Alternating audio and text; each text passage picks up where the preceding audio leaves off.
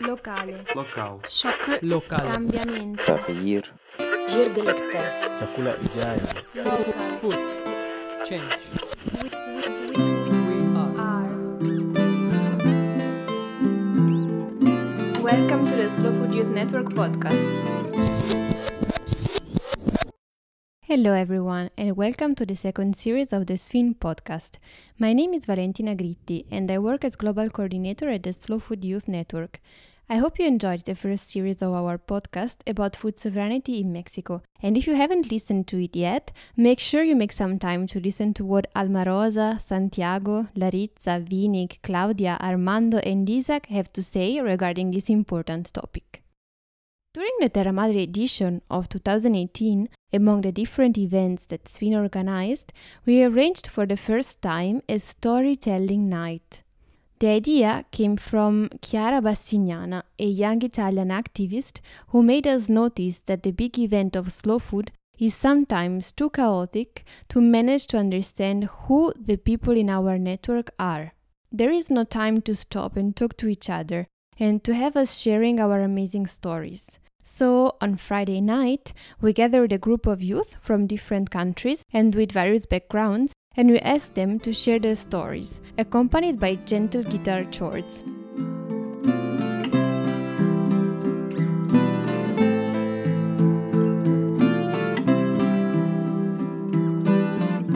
Where SFYN could be a synonym of joy and energy, on this occasion the whole crowd was slightly intrigued by the stories of their new friends. The concept was a success, and from that moment we decided to adopt this as one of the recurrent activities of SFYN, which hosted, for example, in Kenya and in Peru since that moment.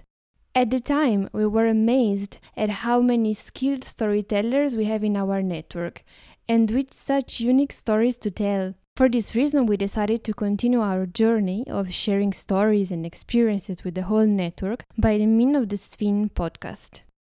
The world is affected by global issues such as GMOs, scarcity of resources, land grabbing, loss of biodiversity, monocultures, climate change, food waste, and malnutrition. These issues are closely linked to social challenges such as segregation and communication obstacles between cultures, loss of traditional ancestral knowledge and practices, lack of economic opportunities, and detachment from Mother Nature.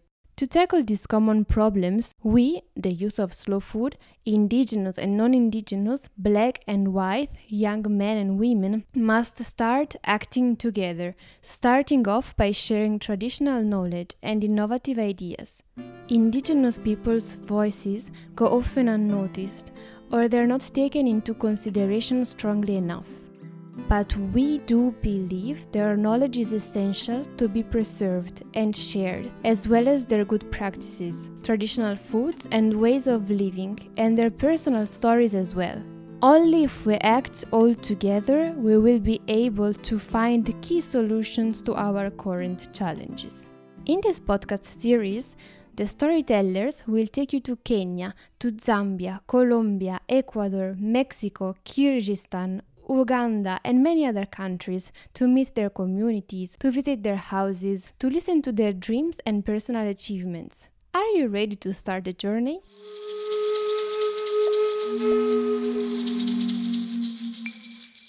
Today we will listen to the story of Njavwa Teresa Bwalya, an indigenous Zambian girl from the Bemba tribe from the northern part of Zambia. Her strength, determination, and faith led her to escape from a critical family situation in extreme poverty, and also to being the first graduated woman in her community. Teresa is a food scientist, a SFYN activist, and a program officer at the Zambia Alliance of Women. Teresa's story is particularly inspiring, and listening to it will make you reflect on your current situation and on the infinite possibilities you have in front of you.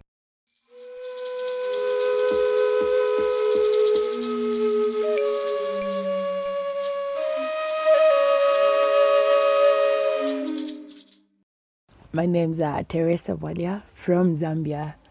Okay, so someone once told me that the best way to tell a story is to start from the beginning because if the end is read or listened to, no one pays attention to the beginning. So I'll start from the very start. I was born in 1995 on 20th February, and my dad named me after his mother and his sister. So other people called me Teresa, which was his mother's name, and others called me Nkumbula. And that's the name my father loved calling me. Um, that was his sister's name.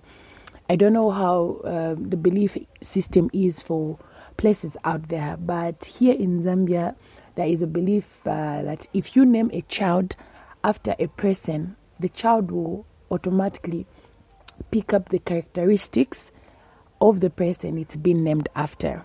So, the funny part for me, who was named after two different people, uh, my grandmother, Mrs. Teresa, was very calm, like really calm. And on the other side, my aunt was very loud, so talkative. And um, there were just all these other differences. For, for, for, for instance, my grandmother had short hair, my aunt had long hair. Um, my aunt was very big in terms of body size, and my grandmother quite small. So these differences brought about a conflict in me. Like, what am I going to pick as a child? Not really that I consciously decide on that, but because it's a belief, so people expect uh, either of the characteristics to show up in me. Uh, okay, so on some days I was really calm, like very calm but on other days, I was very talkative, like super loud, such that the calm side of me would be like, Is this really us? You know? But yeah, so two people I'm being named after and I'm supposed to carry after, so different. So as a child, very confused being. Apart from me, my parents had other two kids, uh, children my elder brother and my young sister. I was uh, one year, six months uh, younger than my brother. From the age difference, you can really tell that I wasn't a planned child. I wasn't really planned for. I'm sure it just sort of happened. But my father being excited and naming me after two people he really loved showed that I was an accepted mistake. uh, my parents could not keep us home, the two of us, me and my brother. You know, keeping kids of almost the same age should be really tough. So they put my my elder brother in school, and they kept me home for two more years before they could uh, take me to school. Okay, so uh, where I grew up from, I wouldn't say we were very poor, but we were comfortable enough to survive each day that came by. So um, back then, uh, the government schools or public schools, like they're called in other places, and never had um, early childhood uh, schools. So uh, only parents that could afford uh, private schools would take their kids uh, to these schools. So me and my brother were were put in a private school, but due to some financial problems, my parents decided that one of us had to be in a government school because we are now of age where we could get into the government schools. So um, back in the days, uh, for a child to be admitted in a government institution or a government school, the child needed to be seven years or older. But I was six years old um, at that time, 2001.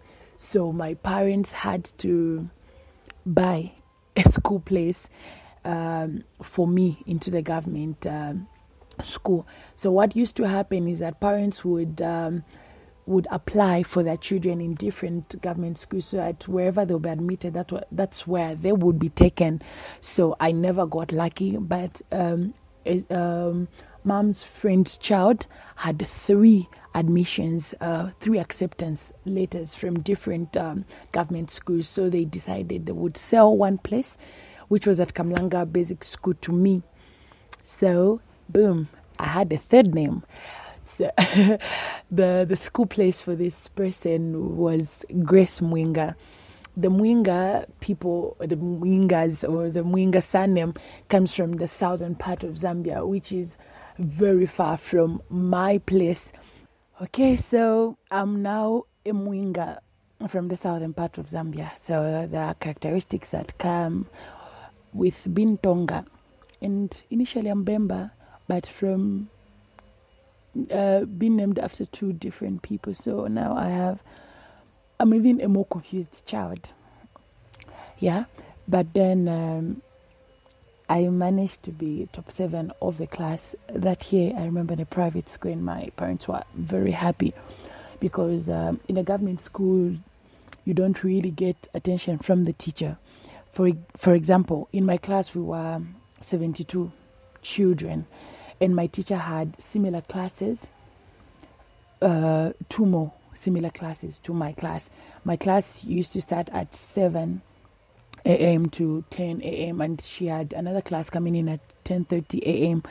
and another class coming in at 12 uh, p.m. So she had three classes with at least 70 children. So she never had the time to really supervise us on an individual level. So only a few children did well, and me being one of those children, I'm sure it made my parents super proud. Okay, so um, in this uh, class, my teacher was Mrs. Mwenga. I think I forgot to mention my teacher's name was Mrs. Mwenga, but she left us, you know, without saying goodbye. She she just didn't come back the next Monday like she did every other Monday. I remember the week earlier she had a talk with us that was so not common, and she was telling us to say, you know, in as much as I would want each child from this class to do good, uh, complete um, their A levels and go to college, get into university, that's not true for everyone. Some of you will become robbers. Okay, you should have seen our faces in that class. I'm sure everyone was just like, God forbid that won't be me. Yeah, she said others will, will venture into very bad devices but I know a few of you will do great. And she she looked at me and said, "I would be a pastor." Still waiting on that prophecy to come to pass, of course. But she looked at me and said, "I would be a busa in in Nyanja." Zambia's uh, local language, we call pastors or bishops as abusa. And one of the boys was like, Am I busa? Meaning a wife to the pastor. But she said, No. Uh, Grace would be Abusa. So um, a week later, our head teacher just showed up with a serious face woman, and she just introduced her to us, saying, uh, "This is your new teacher." And there was no word about where Mrs. Mwenga had gone. I think 2002 was a very tough year for me, like really tough, because one, I lost my teacher who I was close to, and in that very year, my parents divorced. Um, you know, when someone is introducing themselves for a first time to someone, they'll always uh, bring out the best picture. And I think in this story, that's what I tried to do. I talked about the best moments, but I think I left out um, one dark side of my family. My family wasn't perfect. No family is, but I think mine was uh, really a sad family. My father had a drinking problem. He would really get drunk, even for a month, like he would drink for an entire month. My mother never knew that side of my dad.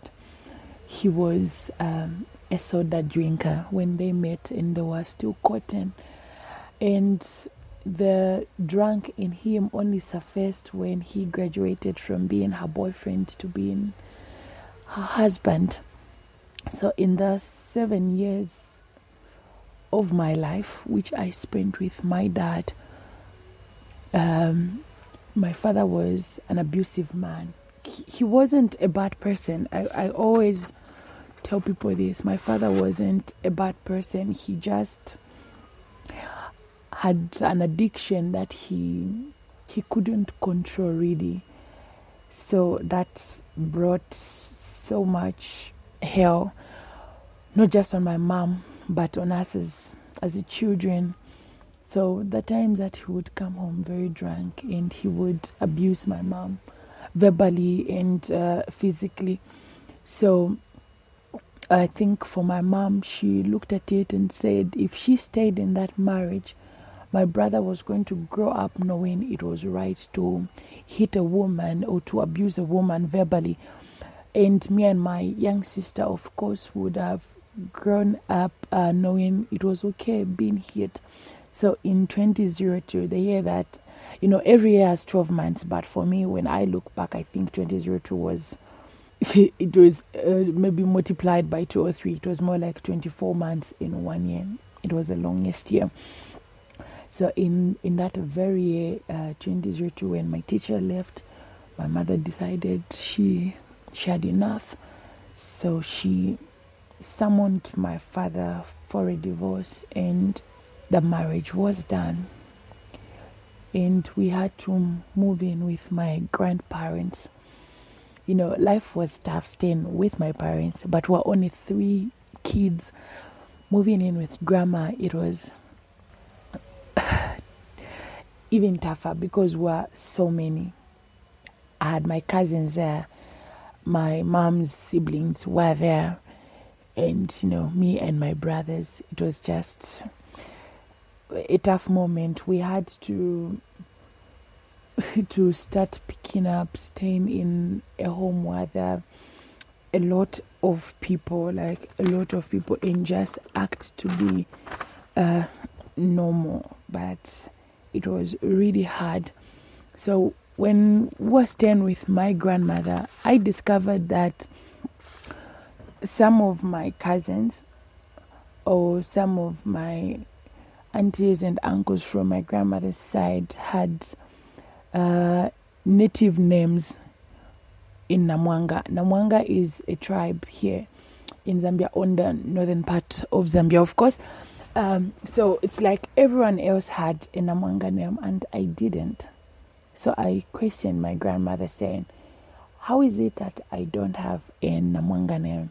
I don't know. I was just young. I don't know uh, my reasoning or where that came from.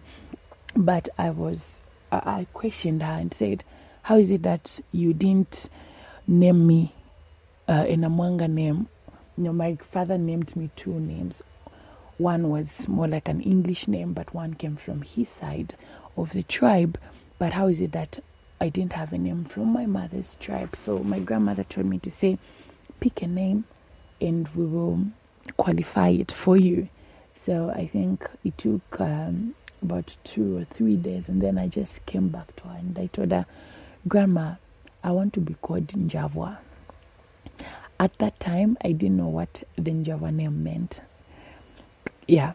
But I just came to her and said, Njavwa sounds good. I really, I, I would really love to be called Njavwa And she said, okay, then you be Njavwa There, there you have it, you are Njavwa So um, I was 10 years old when I named myself Njavwa And because some people were calling me Teresa, others Nkumbula, others from school were calling me Grace and now I had a fourth name, Njavwa. It sounded very nice. I'm sure even you are like, what is Njavwa? but yeah, the year that followed, that was 2006. Uh, I, I would say a year after being called Njavwa, my grandma unfortunately passed, and I was really hurt, but I was glad I had a Namwanga name and everything seemed to be getting back to normal, I would say. But my performance in school was really affected by the divorce. For the first time, I was, I, I was, uh, the, I had F's on my on my uh, test results at school. It was kind kind of tough. Uh, you know, many people grow up uh, looking up to some people. They want to be in that order. But that wasn't the case for me. For me, I was surrounded by a lot of people I didn't want to be. Okay, so other people growing up, they knew who Oprah, for example, is, um, uh, who Obama is. Uh, and like, I want to be like that woman, I want to be like that man. But that wasn't the case for me. I was uh, surrounded by drunks, um, by people that never went to school. And all the time, I would have to remind myself and say, when I'm older, I don't want to be like them. But I didn't really know what I wanted to be like because I was already picking characteristics from the names. And um, I still didn't want to be like my aunt. I didn't want to be like my grandmother. No, I, I just didn't know what exactly I wanted to be, but I was sure of what I didn't want to be. So I worked hard. I know that sounds a little bit crazy, but I worked hard so that I couldn't be anything like what I'd seen growing up. So um, in grade seven, seventh grade, that was a year after my grandma passed. I said this was going to be a gift to my grandmother, so I was going to work hard and make sure I got to my eighth grade. And I did. Boom, I was in grade eight. And I worked hard ninth grade and I was in my tenth grade and when grade twelve arrived I was super ready for it and I did great. And I made it to university. yeah, I made it to university in a science class. I think um, uh, everyone, every every female is scared of sciences, but I wasn't. I walked right into the science class, and my first year was so tough. It left me on the ground, asking myself, like, did I pick the right career? because I enrolled in uh, food science and technology. So there was so much mathematics involved and there was so much science involved. And it hit me so hard. And I was just questioning myself, am I really supposed to be here? But when I I, I looked back where I was coming from, I said, I didn't work so hard to get here just so that I could give up, you know. So I I, I encouraged myself and said, You could do this. Really, you could do this. And um, I pushed through to second year. And in second year, that's when I started looking back on the names that I've had. And I tried to analyze and see the importance of names. So Teresa was just a mere name back then, but when I looked back, I discovered there was a Mother Teresa, a well known woman, a woman who was known for her kindness. So I said, Oh, wow. I was named after such a great woman, you know. My father just thought he was naming me after his mother, of course. But there was a Teresa out there who did great stuff, you know. She was a great woman. And I was like, wow. So I was named after such greatness. I must be great, you know. I was uh, 19 years old when these thoughts um, popped up, and I said, I have to be like her. And just from there, the desire to have an orphanage just became so real to me. And then I looked at Nkumbula. I was like, you know, this was my auntie's name. But when you look at the freedom fighters of Zambia, one great man was Nkumbula. I know. I was really amazed. Like, okay, so apart from being kind, I'm supposed to fight for freedom. Wow, this is nice. And then I looked at the name Grace. You know, I'm Christian. Uh, I'm a Christian, by the way. So when you look at grace, grace is um, undeserving thing. You know, where God gives you something even if you don't deserve it, but because of grace, He gives you actually, as Christians, we believe we are saved by grace. So I look at grace and I'm like, wow. So even what I don't deserve, I'll still receive because I am grace. And then now we go back to the Njavwa name. Njavwa means help.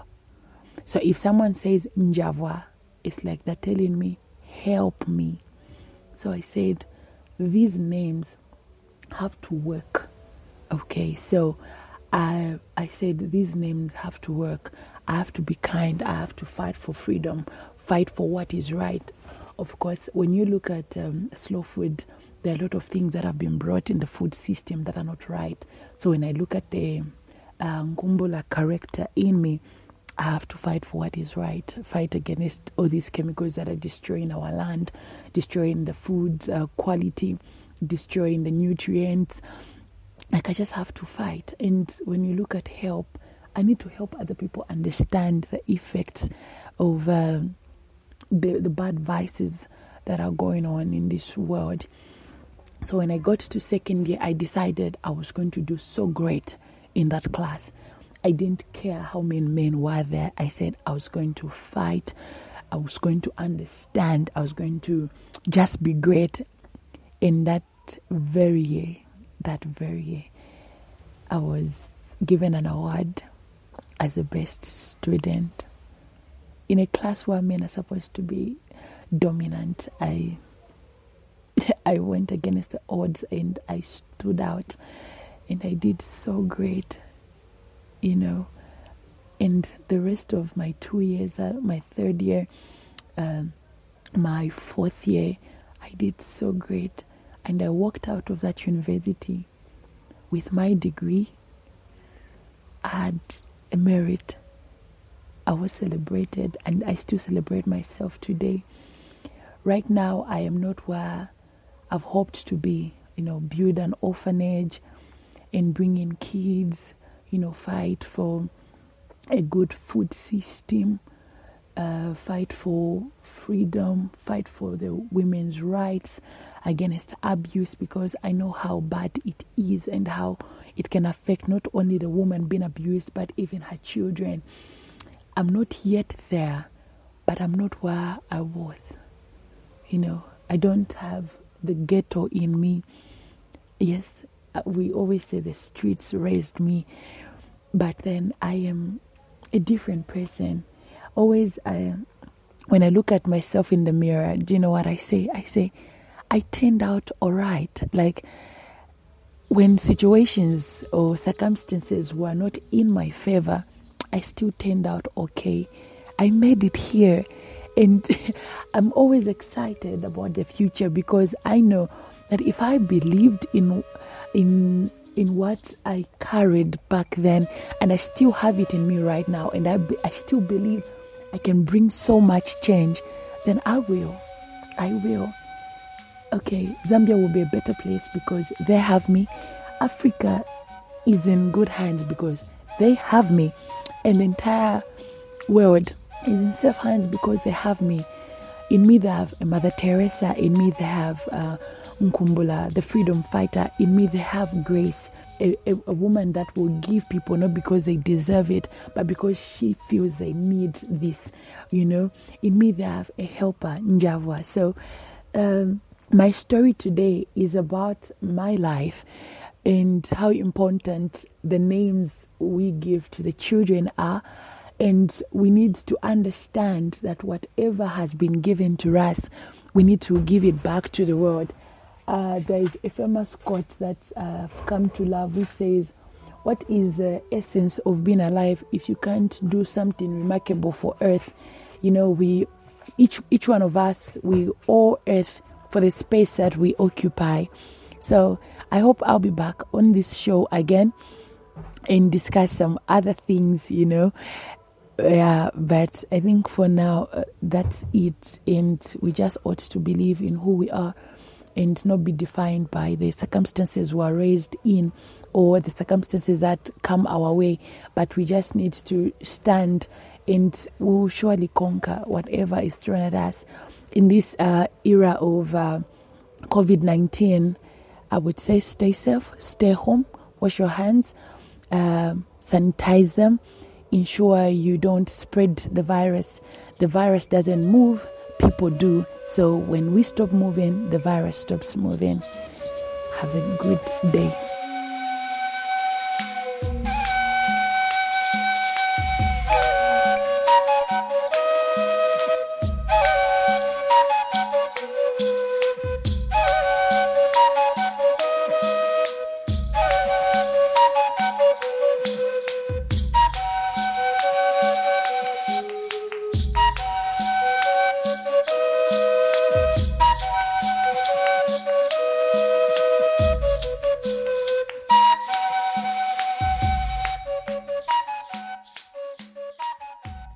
I will just limit myself to saying, believe in yourself, because if you are determined enough, no matter the circumstances you find yourself in, you can make your dreams come true.